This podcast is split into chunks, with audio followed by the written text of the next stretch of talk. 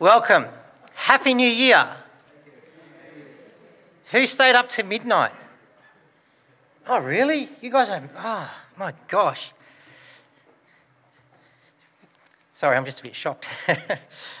and you still made it to church. That's fantastic. Um, welcome. Sorry. As you're all aware, three weeks before Christmas, I started looking at the titles given to Jesus by the prophet Isaiah from chapter 9, verse 6. I did this as for a while now we've been considering this great question Who is Jesus? I started this a long time ago because I said Jesus is central to us as Christians. He is vital for our Christian faith. Even though Isaiah didn't know it at the time, he wrote this prophecy about this child being born. Ah, sorry. Okay, I'm going to have to do this. We now do. We now know that this was a prophecy about our Lord Jesus Christ. So we can understand that if we were to ask Isaiah who Jesus was, he would say he is going to be unique and he's going to be very special. So unique and special that he will have the names Wonderful Counselor, Mighty God, Everlasting Father. We've covered those. And today we move on to Prince of Peace. Let's pray. Father God in heaven, we just thank you for that uh, we have a new beginning, a new year. But I thank you that every day as Christians, every minute as Christians, we have new starts in you. I thank you, Father, for the titles that were written in this book many years before our Lord was born. Father, I pray that as we open up and look at this word today, may you bring encouragement to us and challenge us as well in how we live our lives. In Jesus' mighty name, amen. What a great name, Prince of Peace. How lucky are we to have Jesus come to this earth as the Prince of Peace? But let me ask you this How does our world go with peace? Do we live in a peaceful world? Now, obviously, there are times in our lives and in our world where we experience places of peace. There are plenty of nice lookouts around the place. You can go camping and have real serenity. You can go to beaches and everything like that. And um, there are times when you can experience real peaceful places. But I can't help but think we live in a world where there seems to be very little peace. Don't we? Seriously. Turn on the news. You will see things like shootings, stabbings, fights, wars. This is why I think most people would say we live in a world that is filled with things like war, conflict, turmoil, confusion, and disorder rather than peace. I remember growing up and learning about the Anzacs in school, but I'll never forget talking to my grandfather about it. He told me his stories of wartime. You see, he was a market gardener in Adelaide, so he didn't have to go to war. But the army could come and take whatever they wanted, whenever they wanted from his garden. He talked about boarding up windows and doors so that light couldn't be seen from above. I remember saying to him, Grandad, I'm glad we'll never have a war again. Little did I know. According to the United Nations website, Australia has been actively involved in peace operations for over 75 years. We have provided military and police personnel to 62 nations and other joint peace missions since 1947. And today it continues. We currently today have around 3,500 soldiers, soldiers involved in 12 different peace operations in places like Sudan, India, Pakistan, Iraq, and Afghanistan. So when you look at websites like this, when you turn on the news stories, you would be right in concluding that instead of peace, war and conflict seem to be the natural thing of this world. Think of this for a moment. Can you imagine what it would be like to live in a world with no war, no fighting, no family arguments, no disputes of any kind? None of us can really picture or understand what a world like that would be like because we've never experienced it or anything close to it. Now, just before you get too discouraged, Always remember, Jesus said in Matthew 24 6, You will hear of wars and rumours of wars, but see to it you're not alarmed. Such things must happen, but the end is still to come. But even though Jesus said war must happen in this age, it's still no surprise to anyone that war, conflict, or any type of fighting isn't a nice thing. In fact, some go as far to say war, conflict, and fighting always destroys whatever chance we have of ever having peace in this world. No wonder peace seems to be something that most people want. The desire for it is so well known, so much so that there's that cliche answer to the common question if you could have one thing, what would it be? So many people say, oh, world peace. But as much as it's desired, World peace seems to be an impossible quest. People throughout the centuries have talked about peace, but few, if any, have ever actually had a plan that has worked to bring peace to this world. Well, let me ask you this Does Jesus come into that category? Has Jesus failed? I mean, think about it. We've had this promised Prince of Peace come and been around for 2,000 years. Has anything changed in the peace department? Well, I guess with what we just looked at, you'd have to conclude that despite the fact that Jesus has already come as our Prince of Peace, in this world there's still no peace. Or if this peace Isaiah is talking about, does it happen at the second coming? Is that when it all takes place? Well, you guessed it. If we are to understand what on earth is Isaiah saying here, what is this Prince of Peace all about? Then we need to know the meaning of it. I'm not sure what images or pictures come to you when you hear the word peace. But you know, we have some common sayings that are tied up with our human understanding of peace. This was my mum's favourite. She always asked for this peace and quiet. It's true. Peace, is it true that peace is about quietness? Once it's all quiet, is that when peace is about? Well, I can promise you no. I'm sure you have done this or you've been in the situation where you're fighting or angry with someone and you receive or give the silent treatment. You cannot talk to someone for two or three days, especially in marriages. It's quiet, but there's no peace. You can cut the air with a knife. Another one is peace and tranquility. It's true. Is it true that peace is all about calmness? Go and sit by a beach, try and calm yourself. I know that in counselling, we tell people what's one of the most important things with anxiety or anything like that is breathe. Breathe. But do you know what? You can be peaceful and try and calm yourself, but your mind is still going so fast. Just be calm, Garth. Just be calm, Garth. Just be calm, Garth. My head is exploding even though it is calm. Then we have the saying, no war, no peace. I've seen people protest against war, and some carry posters that say, if there is war, there is no peace. If there is no war, then there's peace.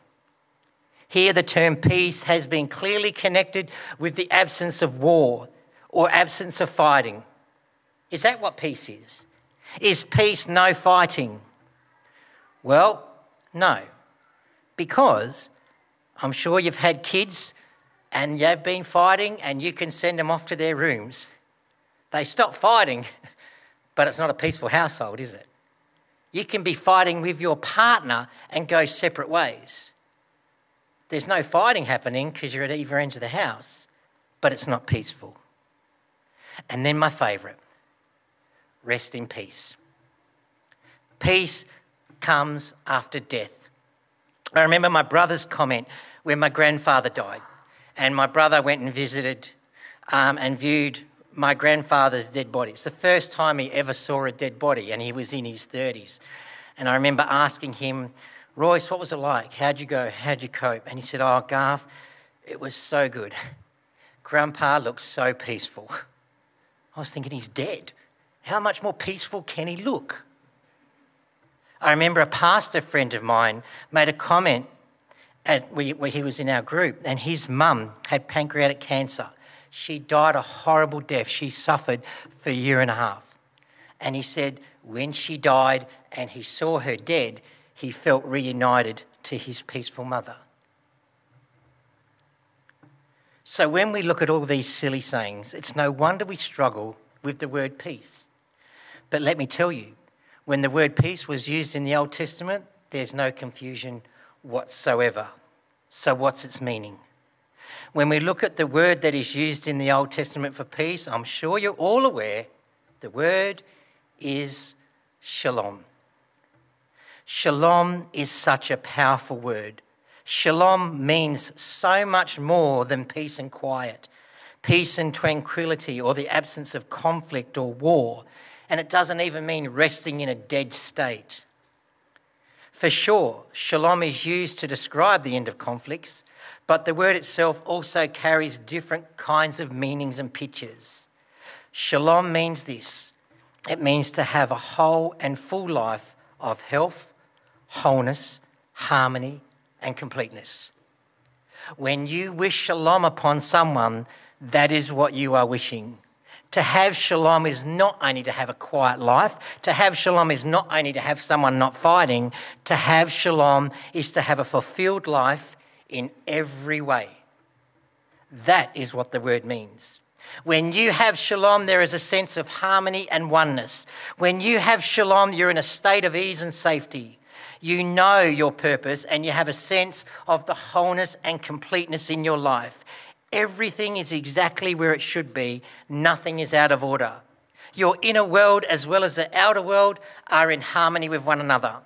There is no feeling of harm, of hurt. There is no worry or fear whatsoever when you truly have shalom. This is shalom. This is the real peace. This is the Prince of Peace that Isaiah spoke about. This is the peace that Isaiah promised that Jesus would bring. This health, wholeness, harmony, and completeness is what Isaiah promised he would bring to the world. And this fulfilled life in every way is what Isaiah promised Jesus would bring to us as Prince of Peace. But again, has he done it?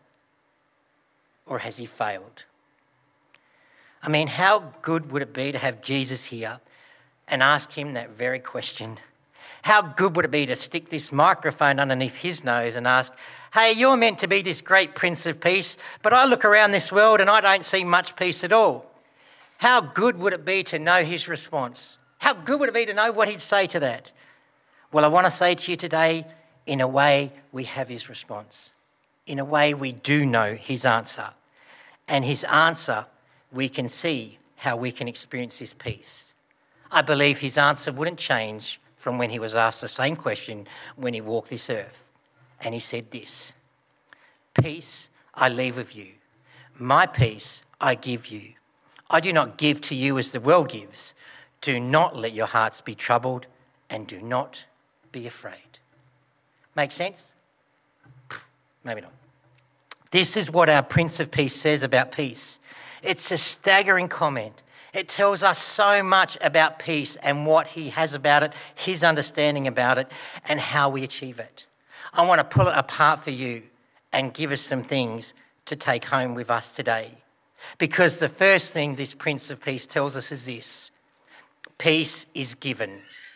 Jesus says, Peace I leave with you, my peace I give to you. Isn't it great when people leave us with things? I remember as a kid, one of my friends in primary school um, got a Christmas present and he got this gun. It was a machine gun. And you pulled this lever and you pressed the, the trigger and it made the sound of this machine gun. How times have changed. I love playing with it. But do you know what? Whenever he left my house, I got upset because whenever he had to go, the gun had to go as well. But one day my friend said to me, Garth, I'll leave my gun here today. You can have it for the weekend. So I got to enjoy it more. Boy, that was great. I shot and annoyed my brothers the whole weekend. I was lucky the gun didn't get returned to my friend broken. I got to keep that gun and play with it and own it and use it because the owner left it with me. Jesus promised to leave us peace, and not just any peace, it was his peace. It was shalom. The peace he gives is perfect peace. It is the same peace he had while he walked this earth. The peace and confidence he had when he faced all his trials, he now gives to us. The question has to be asked is how does he give us this peace? Well, firstly, his peace is given to us by his presence. We have his presence through the promise of the Holy Spirit. His peace is also given and supplied to us by his power. And what a power! By his power, he stilled the troubled sea. By his power, he brought peace to many troubled hearts. His peace is supplied and given to us through prayer. Having someone special in our lives to talk to does bring peace. Talking to someone can lift us. Talking to someone can change us. Talking to someone can help us see our circumstances differently. Well, make no mistake, that special someone you can talk to is Jesus as the Prince of Peace. Pray to him. Remember, he's not just the Prince of Peace, he's the wonderful counselor. He knows you better than you know yourself. When you pray to him, his peace is given to you. How do you know this? By his promise, he says, I give. My peace I give to you. The next thing he says about peace is this the peace he's given is different. To describe this peace, Jesus says what he isn't giving. He says, I'm not giving you or leaving you with peace like the world gives. What do we see in the peace that the world offers? Well, we just talked about a lot of it we just had a look at the way the world views peace and how obscure it is. But you know what? There are some great problems with the world's peace. And the first one is this Jesus says the world's peace is artificial. Imagine if I sold you a watch, a Rolex watch, and I promised you, guys, this is genuine. This is the real deal. And you gave me top dollar for it. But once you went and got it checked out by a jeweler, you found out I sold you a fake. What would you do? No doubt you'd get angry and demand your money back. And so you should, because what you had on your wrist isn't real. Well, that's what the world's peace is it's fake, it's not real. So, you know what that means? Like most fake things we get in life, it won't last very long. The peace the world offers won't last. It breaks. Why? Because it doesn't come from a genuine source, it's artificial. The peace the world offers also doesn't come from a genuine source. Most time this peace the world offers comes from something you drink, something you smoke, or something you take. Or the world will tell you the more you have, the more peace you'll have in your life. Sure, at times things can give us a sense of peace, but it's not real. They're artificial. This type of peace is born out of escapism. It is born out of trying to get away or out of reality. It's not genuine. It changes our outside more than it changes our inside. The peace the world offers is focused on changing our circumstances. Hence, all those things about peace and quiet, peace and tranquility. They're all about making you happy, being peaceful for a while, but it's not real. Whatever the world is offering you in peace is artificial. On the other hand, Jesus' peace is real and it's eternal and it will last forever. The peace the world gives may change your circumstances, the peace Jesus gives will change you. God's peace is real and can be realized when we depend upon Him. So, the first thing to understand the world's peace is artificial. The second thing he says, it is superficial. The peace the world offers is shallow. Not only does it come from the wrong source, it's also directed to the wrong part of the body. It's shallow because most peace the world is trying to offer you is applying to the mind. The world peace is designed to put your mind at rest. Jesus' peace isn't really interested in that. Jesus' peace is not shallow because it's directed not towards your mind, it's directed towards someone else, somewhere else. And dare I say, to the right part of your body where you need peace. Jesus' peace is designed for our hearts. Let your hearts not be troubled. The heart is the place that needs peace when we're in turmoil. The heart is the place where we hurt. It's not superficial. It's not, God, God isn't there to try and change your circumstances. He's there to change you. He's there to reach in and give you peace of the heart. And the third thing is it's fragile. The world's peace is fragile because it's fake, because its foundation isn't stable. The world's peace is broken quickly and easily. However, the peace that Jesus is built on the foundation of his own life and his own character. It's sad that many in this world get gypped or tricked into buying things or accepting things that are fake. And they will get angry and demand the fake thing be fixed. Yet so many just accept the faith peace the world offers. They accept it and live in it. A peace that is artificial, superficial, and fragile. No wonder there is so much sadness around and brokenness in this world. They're going to the wrong source. But it should not be that way. Not only does Jesus say his, priest, his peace is given and different, he also states this in that sentence My peace is useful. The last thing Jesus says about his peace is the result it brings.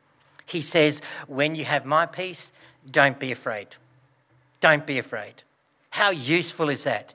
This perfect peace comes and helps us go through life and not be afraid. We can know all about how useful this peace is, but it won't mean much until we use it. But how do we use it? Jesus' peace is used by faith faith in God, faith in Christ, faith in the Holy Spirit, faith to know that He who promised this peace is faithful. As I mentioned, the peace of Jesus is designed to change our hearts. Scripture tells us, let the peace of Christ rule in your hearts. We need to open our hearts to that peace. This peace of Jesus is used when we let it rule our hearts. When we do that, we see how useful this peace really is. When we allow the Prince of Peace to rule in our hearts, we truly see what effect this Prince of Peace can have and change our lives. I'm not sure if it's true, but I used to always say it was on the internet, so it must be true. But I remember reading a story of a rich man, and he wanted to have a painting to describe peace. And he wasn't able to find one to satisfy him. So he decided to have a contest, and he offered a big prize of money to an artist who could produce this painting. It went on, the opening there was a couple of months, and of course, artists got inspired and really keen to be a part of this. And finally, the day came where everyone was at the mansion and all the paintings were to be revealed. With a room full of artists and onlookers, the rich man uncovered painting after painting. Some contained images of mirror smooth lakes along grassy shores. Others reflected lacy green hills under beautiful sunsets. Others had flocks of sheep that grazed in the skyline. Others had beautiful sunsets along golden sandy beaches with crystal blue water. All of these, you could say, were a masterpiece of peace. However, none of them won. When it came for the rich man to uncover the painting which he presented and said, This is the painting of perfect peace, this is the painting that won. Now, I know you're probably thinking, probably as everyone else is thinking in that room, this isn't a painting of perfect peace.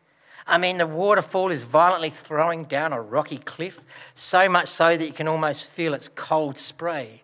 The sky isn't a nice blue, it's a horrible stormy grey with clouds exploding with lightning. So, how does this resemble peace? I mean, for me, the only way this painting can resemble peace is the peace you feel when you get out of that situation and you're back home safely. Did he get it wrong? Well, no. This is why he chose this painting. In the midst of this thundering, noisy, bitter storm, in this vista of violence, the artist painted this. The rich man told the crowd it was this picture of this bird sitting in her nest with her eyes closed and her wings covering her little ones, content and undisturbed of her stormy surroundings, that for him made this painting the picture of perfect peace. This was a peace that was evident in the midst of a storm. This was a peace that was evident, evident in the midst of turmoil and thrashing happening all around it. Is this the type of thing we think of when we hear the word peace? Chances are no. I think perhaps that's the problem why we don't have peace in our world. We have the wrong definition of peace. You see, most people see peace as the absence of life's turmoils, fights, noise, or storms. But God has sent us a Prince of Peace. When we look at the life of Christ, it was not characterized by peace and quiet. It was not characterized by peace and tranquility. It was characterized by a lot of conflict, a lot of difficulty, a lot of hurt, a lot of fighting. During his life, Jesus had to endure extreme stresses many times. People say that the true test of your character comes when you're under stress. Well, this is definitely true for Jesus amidst all his stress, amidst all his difficulties, the overriding character he had in his life was confidence, was peace. Regardless of what Jesus was going through, regardless of what situation he was in, he was confident that he would win in the end because he knew he had the Father. So, peace isn't the absence of turmoil, fights, and storms. Peace isn't confident, peace is confidence within the storm. Peace is health, wholeness, harmony, and completeness, a fulfilled life in every way, regardless of the storms and turmoils that are going on around you. No wonder Paul wrote those words that Dennis read out before. Do not be anxious about anything. Instead, in everything, with prayer and petition, with thanksgiving, tell your request to God. And what happens? And the shalom that passes all understanding will guard your what? Your hearts and your minds in Christ Jesus. I think it was Matthew Henry that said it is not possible to have peace with God without having peace with God. Our Prince of Peace has come so that we can have peace, a peace that touches our hearts, a peace that is not artificial, superficial, or fragile, it is a peace that is given, and it is given forever. It is a peace that is different. We know what it's not, and it is a peace that is useful. It brings shalom, it brings health, wholeness, harmony, and completeness. A fulfilled life in every way where Jesus can say, This peace I leave with you, you got it, so you don't have to be afraid. When we begin to receive it and live it, in Jesus, He will bring us strength and comfort, regardless of the stresses, regardless of the storms, regardless of the waterfalls, regardless of the lightning, the thunder. You will have peace. Seek the Lord and His peace, and then you will have peace that, as Paul says, passes all understanding. How can you have peace in the midst of turmoil? How can you have peace in wars? Because it's not the world's peace it is shalom. I finish with Numbers 6 24 to 26. The Lord bless you and keep you. The Lord make his face shine upon you and be gracious to you. The Lord turn his face toward you and give you shalom. That is what he wrote. Just before I close in prayer, I just want to say that um, in uh, the, the last Sunday, in January, we're having a baptismal service. I don't know if you've ever been baptised by immersion. I don't know if God is working in your life to have it done. But if you would like to be a part of that day, then please see one of the elders and we can give you a form. Also, as many of you are aware, straight after this service, Garth is heading to Adelaide. Um, Garth and Michelle got two weeks off, and, um, and I am quite excited about that. But you know, not that I want to embarrass them, but there is some, there are people that um, I'm actually really excited for, and that's Sony, David, and Jody. They're going back to India in a week's time, and Sony hasn't seen her family for four years. And so I really do pray for them. I pray that as they go, and um, I pray that it's a special time. So I see that they've ducked out because I said I was going to mention them, but Jody's still at the back. Have a great holiday. Have a great trip. And um, please know we're praying for you, and I can't wait to hear your stories when you get back. Let's pray. Father God in heaven, I thank you for your word. And Lord, your word is given to challenge us, but to encourage us. Father, you have sent your Son to die for us. Jesus, I thank you that you chose to walk that path and you chose to be our Prince of Peace, mighty God, everlasting Father and wonderful Counselor. Father, I pray for Wes and Dennis as they stand up and preach next over the next couple of weeks. I pray for that would be a great time. I pray that as a church we'll grow together as that happens. And, um, and Father, we just really want to say thank you for a new year.